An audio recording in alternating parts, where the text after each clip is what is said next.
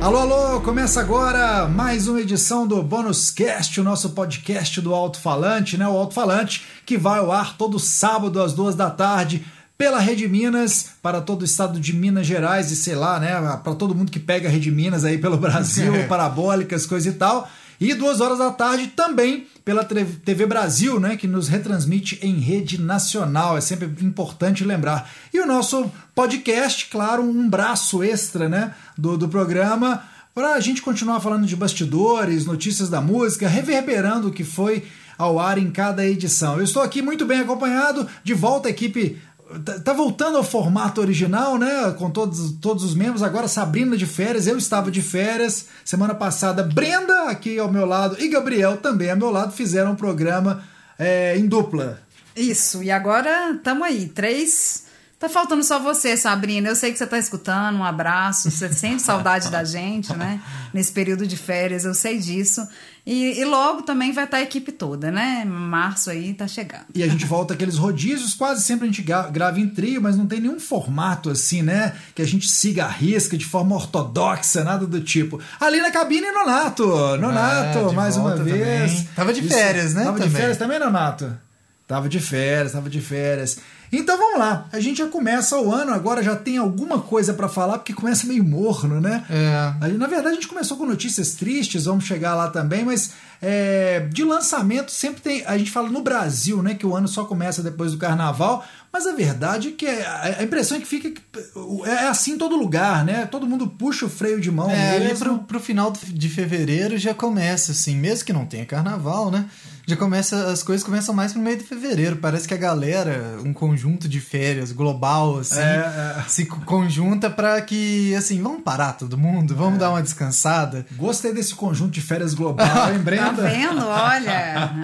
É, uma, Só é eu uma que não participei desse conjunto de férias, né? Você e o Príncipe das Trevas, Ah. que já estava lançando material novo desde novembro, né? Exato. Muito Ozzy material. né? Osbourne. Ozzy Osbourne, olha, pra falar a verdade, eu- é incrível ver que ele pode estar com o que que for de mal, doença, ele vai estar sempre cantando muito, né? Sempre cantando muito. E incrível. Ótimos shows. Ele fez ótimos shows. Eu estive no último, vocês estiveram? Vocês- vocês- Estive, Não estive foi. do Ozzy, sim. Eu não acreditei que seria a última turnê, né? Como É. creio que não vai ser também. Deixa eu te falar, na geladeira tem a- aquele morceguinho lá dentro É. do, do Ozzy, eu tá lá, na geladeira, pra eu lembrar todo dia desse dia. Eu guardei aquele também, né? Era um papel recortado em formato de morcego, né? Que eles usaram ali pra promoção e tal. E serve como leque também, né? Se quiser Super. abanar em dias de verão. Enfim, o Ozzy esteve aqui aquela vez. Eu, do, do show do Ozzy é, solo ou do Black Sabbath, não tem como, eu acabei gostando muito mais, por vários motivos, do show do Black Sabbath, vindo os dois no mesmo lugar em Belo Horizonte, na esplanada do Mineirão. O do Black Sabbath foi em 2013. 13 no 2013, Mineirão. Da, da, da turnê 13 deles. É, eu tô péssimo pra- pra guardar essas datas, mas Brenda já tinha me ajudado aqui nos bastidores. É, o showzaço, eu acho que foi o show. É uma turnê reunião, né, que passou É, por várias, passou por várias cidades, do país. capitais brasileiras e tal. E o jogo me chama muita atenção pela qualidade sonora, assim. Eu acho que na Esplanada foi o som mais perfeito que eu já ouvi de um show lá de rock. Olha que eu já vi Iron Maiden, que tava muito bacana também. Tava. Já vi vários, né, ali, o do próprio Ozzy. O do Ozzy em si, eu achei que o problema realmente acabou sendo o som, ao contrário do Black Sabbath, foi um show que tava, achei o som muito, vou usar um termo não muito legal, mas esporrento, assim, o Zac Wise, a guitarra muito alta, foi um show que não tava tão equilibrado, sabe, o, a, a qualidade mesmo do som. Tava- Vamos ver esse ano que vem Metallica, né? Se é, vai, em abril, né? Vai se ser vai desbancar ou também? não. Não, o Metallica Black vai ser Sabbath. dentro do Mineirão. E isso é uma das grandes tristezas, assim, de, de um show que tem capacidade para ser dentro do Mineirão. A gente vê na Esplanada, né? A Esplanada, pra quem não é daqui de BH, não conhece, mas assim, é comum em vários lugares. A gente tem o Mineirão, o estádio ali, a Esplanada é a área externa, tipo uma grande área de convivência assim, de concreto. Só que tem um grande problema, tem um Mineirão do lado, né? Do então, tipo lado, assim, é, questão de reverb, várias coisas, o som ali, muitas vezes eu não vi o som legal, vários É. shows. Às vezes você escuta três vezes o, show, o mesmo É, som, a é. mesma música, é dependendo na do lugar. Esse é feito, na verdade, era do Mineirinho, né?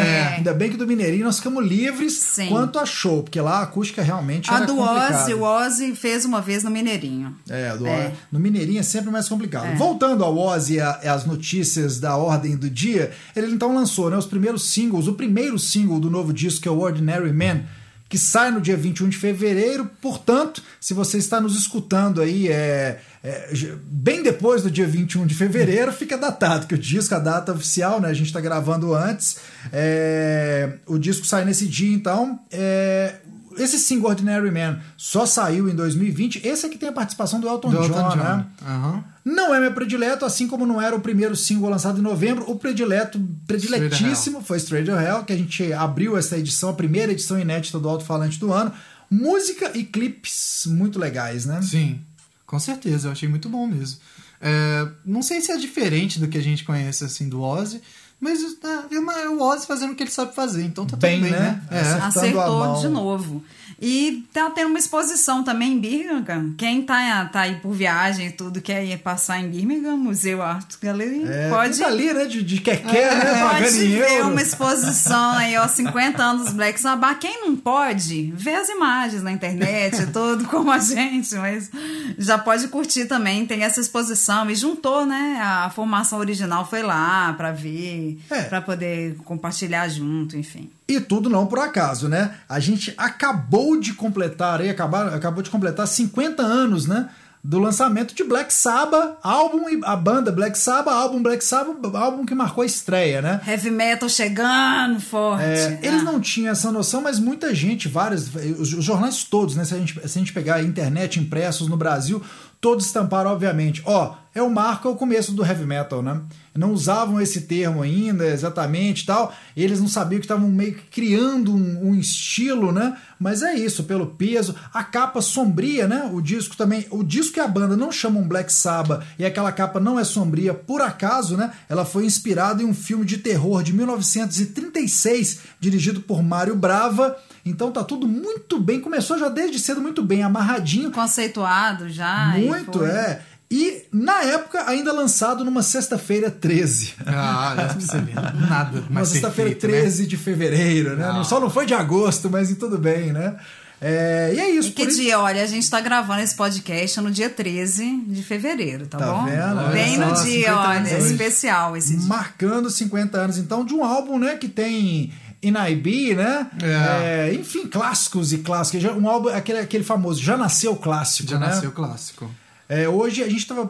Eu vi comentários né, do André Esquissa, do Sepultura, alguns depoimentos soltos por aí nessas entrevistas e é, a galera falando exatamente do cinquentenário desse disco todo mundo falando, né, cara? Não existiria heavy metal mesmo. A gente, quando a gente fala em heavy metal, é, todos, os, todos os seus afluentes, né? Os subgêneros. É, a gente estava escutando agora há pouco ali na redação, né? As Desert Sessions, né? Exato. Tem novidades. Cara, não teria Stoner Rock, a verdade é que não teria nada. Inclusive, o Stoner Rock foi um desses subgêneros que voltou todos os seus holofotes pro Black Sabbath, porque é um, é um estilo de som pesado mais arrastado, né? O Black Sabbath talvez seja realmente a igreja do Stoner Rock, né?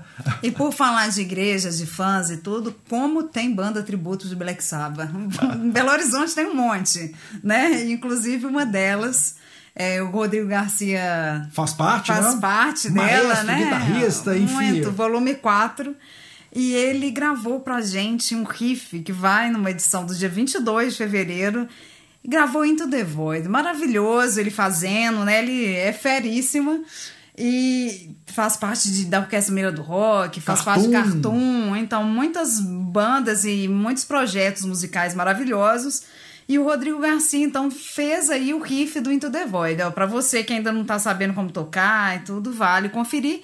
E para quem só gosta da música, tem curiosidade também de saber como que ela foi criada, a, a questão do Ton, Tonel Iommi, né, que teve de se adaptar na guitarra ali porque perdeu um dedo, isso, né? né? O Rodrigo tudo vai isso ele conta, básica. então, né, só conferir o programa pra você saber também como que foi. A gente que tá há algum tempo aí numa homenagem nessas primeiras duas edições pro Black Sabbath, né, e pro Ozzy. Então a é. gente na primeira edição que vocês estão vendo agora. Acabaram assim, de ver, provavelmente. Né? É. Né? Quem tá seguindo, assim, acaba de ver o programa e já vai procurar para ver se o podcast tá no tá ar. Né? Geralmente está. Olha, para quem tava comentando aí nas redes sociais, vocês falaram tanto aí do, 50, do disco cinquentões e falaram de muito rock e tudo, mas não falaram do metal. É porque o metal chegou agora. É, Na verdade, os 50 anos do metal mesmo é marcado aí por esse disco do Black Sabbath. Ah, Muito queria bem metal. lembrado e colocado, Brenda. Queria metal, tá aí, Black Sabbath.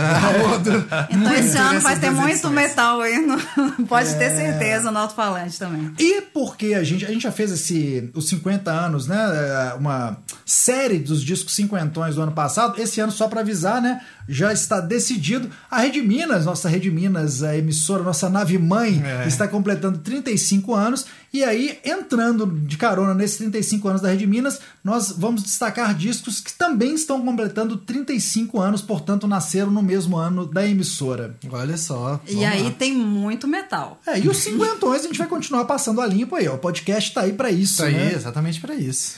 Ó, então lembrando, Bre- Brenda já falou o Riffs, ele- o Rodrigo Garcia entraria nessa primeira edição, mas por, por causa de duas, dois bate-papos extensos na primeira edição, tivemos que passar algumas atrações para a segunda edição inédita do ano, que foram o Rodrigo Garcia e o Dio, na Enciclopédia do Rock. Olha, por isso que eu tô falando, galera. Black Sabbath tá aqui, vendo? né? Aura, Black Sabbath e tudo E mais. uma coincidência importante aí, né? Bem significativa é que o Dio. É, É, a vez do Enciclopédia do Rock, né? Adriano Falabella, um abraço pra você também, nosso grande Dio- mestre. E o Dio que instituiu a coisa mais demoníaca, né? Os É. chifrinhos do heavy, né? É, ele que fez aquele símbolo, começou a fazer a coisa né, do, do chifrinho, acabou virando um símbolo mesmo né, do metal, todo mundo usa isso é, desde sempre, desde que ele, ele começou a fazer isso nos shows ao vivo. E dos papos extensos que eu tava, me- tava dizendo, um é pela perda, a perda que mais me machucou, digamos, é, na história do rock, o Neil Peart do Rush, Como né? dói, principalmente pra bateristas, Não né? é, pra todo Brenda? mundo que gostava de Rush, mas Neil Peart é um cara assim que inspirou muitos bateristas no mundo afora, super respeitado, multirrítmico. Ele é, o assim. cara é ele chama de povo, né? The Professor. completamente assim é, multi a- artista assim na bateria ele conseguia fazer vários ritmos ele gravou uma vez uma assim mais de 20 polirritmista total mais de 20 ritmos num, numa tacada assim ele era genial e acabou saindo antes, é, não, nós, ninguém sabia exatamente o que, que era o problema e tudo de saúde dele, e no final acabou deixando a gente esse ano. o papo todo, né? Aí Eu, eu engrenei nessa edição aí um papo com o Falabella. É, a gente contando um pouco da história do Neil Peart, falando dos livros, já que ele também era um leitor voraz, um grande letrista, né? Do, do, do, do Rush acabou lançando vários livros, a maior parte deles já editado no Brasil pela editora Belas Letras, tá vendo aí? Quem quiser, vale a pena. É, esse papo foi longo, né? Tá lá, quem quiser ver, é só correr pro nosso YouTube também, youtube.com.br alto-falante TV. E o segundo papo longo foi o Anderson Noise, né? Aí por um ótimo motivo, já que um foi uma morte, né? Uma, uma, uma perda O outro uma irreparável. celebração. O outro uma celebração dos 30 anos de carreira. O Anderson Noise que lançou O Barulho da Lua, escrito pela Cláudia Seff, um belo livro bilíngue, é, com fotos incríveis aí de vários fotógrafos que foram é, gravando imagens nessa trajetória brilhante do Anderson Noise, um dos DJs pioneiros, né? é, da eletrônica, da música eletrônica do Brasil. E uma das coisas, é, vou aproveitar, Gabriel e Brenda, a gente podia escutar um trechinho, porque muito, muitos telespectadores não sabem, às vezes a gente tem que editar, né? Por mais a entrevista já ficou grande pra caramba, e olha que nós cortamos uma, uma, uma, uma parte, e a gente vai ouvir uma parte que não entrou no programa de TV, só vai estar na internet e aqui no podcast, que é o Anderson comentando dessa coisa da família Noise, né? A Mama Noise sempre foi uma personagem das festas do Anderson Noise, e o pai dele, que já não está aqui entre nós, mas ele falando o tanto o quão importante foi a figura do pai dele também nessa trajetória, que ele pediu um disco ao pai logo no começo, ele já pensando, ele já gostando de música, né? nem sei se ali ele tinha aspiração de ser DJ, mas ele pede um disco, o pai dele ao invés de comprar o disco para ele, falou: "Não, você vem trabalhar comigo para ganhar sua grana e aí comprar o disco" e ensinou aí eh, dessa coisa do valor, né, da pessoa conquistar, ter que não ganhar de bandeja uma Deu coisa. a vara pra pescar o peixe. É, é isso, vamos lá e tal. E aí o Anderson vai falar nesse trechinho que a gente vai ouvir agora, então, o Anderson Nós falando dessa relação, né, dessa importância do pai nesse primeiro toque e da família, né, da Mama Nós, enfim. a sua história. Tem, assim, sempre teve essa história da família Noise, né? Em tudo. É. E aí, pra falar, primeiro do seu pai, que foi. Você quis o primeiro disco e isso foi o embrião mesmo de, de quase tudo, né? Pra você querer o disco e ele não querer te dar um disco, né? É. Papai foi embora é, ano passado, né?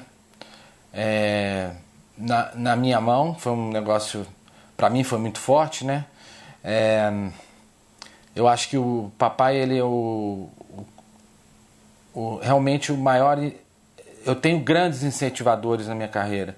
Aí no livro fala quem são, mas eu acho que o primeiro e o maior deles vai ser meu pai, porque os valores, né, que ele me ensinou logo pequeno de ir com ele pintar a parede para comprar os discos, né, que eu ganhava o dinheiro dele, comprava na mão Entendeu da minha o valor, tia. né, das coisas. Olha, olha, olha como que era já, já comprava na mão da minha tia que me emprestava disco. Ela trabalhava no Jumbo Eletro, Aham. entendeu? Na, na seção de, de vinil ela conseguia desconto, então eu conseguia comprar mais vinil ainda, né?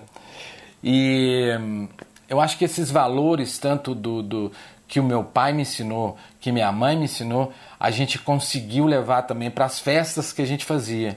E que eu acho que é muito legal porque a gente tinha aquela coisa assim. é, tinha o carinho de, de, de cuidar das pessoas e de fazer uma festa legal, que já eram festas lindas. Você vê, tipo, festas aí nos anos 90, você lugares abre, totalmente incomuns, né? é, você abre as, as fotos assim e a gente fala, poxa, isso era 1990, não é agora? Tem gente que até fala isso. Aham. Parece, são, é, acho que são modelos bem atuais de festas underground, Aham. né? Continua sendo atual. E eu acho que é, foi, foi, foi uma coisa que colaborou muito, a coisa colabora muito a coisa da, de, eu sou- de ser um cara muito ligado com a família. E tem uma parte do, do- da biografia também que eu gosto muito, que a, a Cláudia soube, é, soube costurar, foi ideia dela, aliás, né, toda a escrita é ideia dela, mas ela pega ali que é, esse segundo capítulo, que é Clubbers da Esquina, ela começa já contando a história do Clube da Esquina, que foi, sem dúvida nenhuma, é, o nosso, a nossa bossa, é a nossa bossa nova, né? O mundo conhece é, Minas e Belo Horizonte, principalmente. Música vindo daqui, né? Música vindo aqui por causa do Clube da Esquina. E tá aí, o Anderson Nois, bacana. Quem quiser conferir a entrevista na íntegra, é maior do que foi ao ar na TV, né? Com esses é, inserts a mais. É, no alto-falante, já falei, alto-falante, youtube.com.br alto-falante TV, tá lá a entrevista inteirinha então com Anderson Nois. Parabéns ao Anderson mais uma vez, né? É, lançou um belo livro, parabéns a Cláudia Sef que escreveu, fez um. Tinha que ser ela mesmo, uma- ela que fez livros aí sobre música eletrônica desde assim, da Sônia Abreu, que foi uma das primeiras, é, a primeira DJ, né? Mulher, participou lá do. Eu tava vendo, eu não sabia disso, ela participou do Barulho. Como é que é Barulho, não, gente? O Festival de Acanga lá, o Barato de Acanga. Barato de Ah, Acanga. sim. Que é o Festival de Águas Claras. Ela já era DJ naquela época. A Cláudia Sef escreveu a biografia dela. Enfim, isso tudo o Anderson nós contou na entrevista. E Que é muito mais? interessante esse esquema do Anderson Noyes, que é um livro bilíngue, né? Ele tem os dois lados, você pode ler ele tanto em inglês quanto, quanto em português, e com uma ou duas fotos, né, que se repetem. É, Um negócio desse. Oh, É, o celular tocou, mas tá beleza. Isso faz parte do nosso podcast. tá Eu acho que o faz tempo parte tá, deve estar O tempo acabando. tá quase acabando, acabando. Mas é isso. Eu até brinquei, porque quando eu, eu me assustei né, no li- os livros bilíngues que eu já vi, eles saem ali, o texto meio em coluna, né? Do lado do texto, igual a revista da Go, né? Sim. do lado do texto em português já tem a versão em inglês e tal. O Anderson Noves ele falou, né, que, que eu esqueci o, o, o autor da sacada, que o cara falou para ele, não, faz o seguinte, lado A e lado B, né? Você vira o livro, então metade do livro, é como se estivesse virando um disco mesmo, que tem tudo a ver com a função de, de- de DJ e tudo mais. Ficou muito bacana mesmo, e é isso. E nessa virada de lado A e lado B, só três fotos se repetem, né? Na versão São três, né? pra português é, e inglês, muito legal mesmo. E é isso, um, DJ aí pioneiríssimo da, da música eletrônica, é, alavancou várias festas inesquecíveis em É, Belo tinha Horizonte. festival eletrônico, ele estava sempre aí, Sempre que foi, presente. foi uma tradição de Belo Horizonte, né? Assim, tradição atual, mas É, ainda- agora já passou 30 anos, praticamente. E é isso. É, mais algum barulho da lua ou fora dela? Bom, aqui na Terra a gente tem a maldição de quarta-feira, né? Que quando a gente vai gravar, é, senta todo mundo, faz aquela reunião de pauta convencional, a gente define o que, que a gente vai escrever, aí vamos, gravamos tudo pronto, tudo certinho. Tem eu lançamento. sento no computador, eu acho alguma coisa. Não, toda não, vez, e o cara. melhor que é assim, chega às vezes segunda-feira e a gente tá né, sempre elencando, né, os clipes aí, o que que lançou de novidade e tal, cara, às vezes passa aquele limbo, né? Segunda-feira o Gabriel dá aquela olhada, é nada, teve aquele clipe assim, eu falei, ah, tá uma meia boca, né, não vamos dar, não vamos ficar destruindo ninguém aqui, mas, ah, aquele clipe não, aí o outro tal... Aí a gente, beleza, a gente pega, às vezes, o menos pior, né? Faz igual a eleição no Brasil, enfim. Se é o que tem, a gente tem que entregar essas bandeiras, né? A gente escolhe ali o que tem mais de mais legal, enfim. E aí lança um clipe excelente na hora que a gente acabou de gravar o e programa, foi né? várias vezes, assim. A foi, a Elua foi isso, né? Aí É. ficou pro programa seguinte. Pierre Jan foi isso no programa do dia 15, que vocês estão escutando É, agora. é. Ficou pro programa seguinte. E o Pearl Jam, vou, vou, vou confessar, o men- aí ele foi o menos pior da semana, É. porque realmente não tinha Foi- lançado foi nada, porque né? é Pearl Jam, né? É, é, porque assim, é, vamos comentar disso mais pra frente, vamos esperar o Pearl Jam apresentar mais e mais desse novo disco, a gente achou que foi uma música com uma pegada completamente Muse, né? E era melhor se o Muse ficasse parecendo com o Pearl Jam, não o contrário. né? Exatamente isso. Eu cheguei hoje ali pro Terence e falei, cara, é muito engraçado a gente comentar que o Pearl Jam tá parecendo o Muse, né? Não seria mais comum que fosse o contrário? Realmente seria, né? Mas fazer o quê? E aí teve um artista que voltou, assim, a música é melhor que a do Pearl Jam, lançando um clipe que lembrou do The Evolution, né? Ah, com certeza. The Strokes, né? At the Door, que É. chama a música. Eles vão lançar um trabalho assim. Eu não tinha ouvido nem falar que Eu eles iam lançar alguma coisa. Então não vai estar no programa do dia 22, mas deve estar no do dia Logo 29. aí, é, aí, é. Já tá elencado. Mais uma vez, a maldição de quarta-feira não dura tanto, né? Ela só pula um programa. Mas assim, é, eu gosto muito de The Strokes. Eu cresci assim escutando The Strokes junto com a ascensão da banda. Sim. Eu fui evoluindo também do The Evolution, Não, né? Você evoluiu a banda, não, né? é, exatamente. é, é, assim, acho que todo mundo aqui curtiu a música, achou boa. Só que eu falei que, pra mim, eu espero que esse disco do. Pra ele seja um ponto de amadurecimento, assim, porque a banda ela surgiu ali com Reptila, com, com, outros, com outros discos mai- melhores, assim, foi melhorando, mas não teve um ponto assim. Vamos mudar uma virada de chave como teve o Arctic Monkeys, né? Uma- É. A gente vê uma coisa... Assim, porque eu acho que ele já nasceu melhor que o Art, que o Art Monkeys, assim. O Arctic Monkeys eu acho que virou muito no AM, né? É. E, e se tornou o Arctic Monkeys que a gente conhece agora. Não agora, porque lançou É, o Tranquil enfim. Basement Hotel, mas... é, eu não sei, cara. Parece que é o mesmo tal, não teve muita mudança. Teve algumas coisas que eles tentaram, o último disco parece que não deu muito certo, né? É, é. Que tem aquela Undercover of Darkness, tem Machu é um Picchu. EP, né, na verdade. aquele É um disco. EP? Não, eu fiquei na dúvida. é. Eu, assim, o Strokes, ele perdeu essa importância, né? Acho que pra muita gente, Sim, assim... não tem mais o peso de ser o Strokes dos anos 2010, assim, né? Foi o período que o Strokes foi o Strokes. Bom, eles terão o dia 10 de abril, que parece que é o lançamento oficial Sim. do disco, pra, pra gente voltar e dar a cara a tapa ou não, né? E muitas vezes a gente escuta junto, um comenta, outro comenta, exatamente para ter essa opinião ampla. É, e aqui, relembrando que o Bônus Cast, o nosso podcast, é o lugar em que a gente aí bota o nosso gosto, o, a- o achismo todo pra fora, né? Exato. O programa é aquela coisa realmente que a gente dá mais informação, que a gente nem sempre fala se gosta muito ou menos, né? Se o Pearl Jam é o É. menos pior da semana, né? É, mas é Aqui a isso. gente solta tudo. Aqui a gente solta os cachorros, né? É, tomara que o Pearl Jam seja sempre o menos pior de cada edição, né? É, é, é, o, é o alento. É menos. alento, mas assim, se vou, vou dizer logo de cara, tem alguém vez, te procurando, né? hein, Terence? Vou dizer logo de cara que, de qualquer forma, que se o The Strokes lançar, eu acho bom. Pronto. É isso aí. Vamos nessa então? Vamos nessa, eu vou acabar aqui, ó, fazendo igual o Dio. É o chifrinho aqui Chifrinho do metal. Black Sabbath, que não ficou nenhum assunto. A gente volta então na semana que vem com mais um bônus cast. Nos acompanhe nas redes sociais, no YouTube, já demos o endereço. Sempre uma playlist, né? Linkada Exato, aham. com, o, com o nosso. Uma playlist no Spotify, né?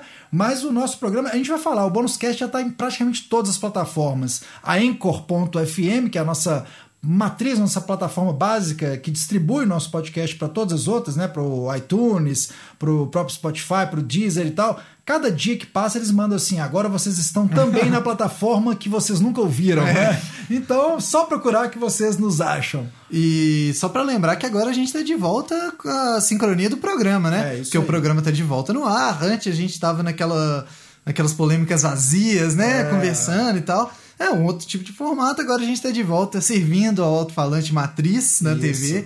E agora o bônus cast volta a ser um bônus cast. Isso aí. Vamos nessa então, Brenda? Vamos. Vamos lá então. Forte abraço. Abraço a Até todos. mais. Até a semana que vem.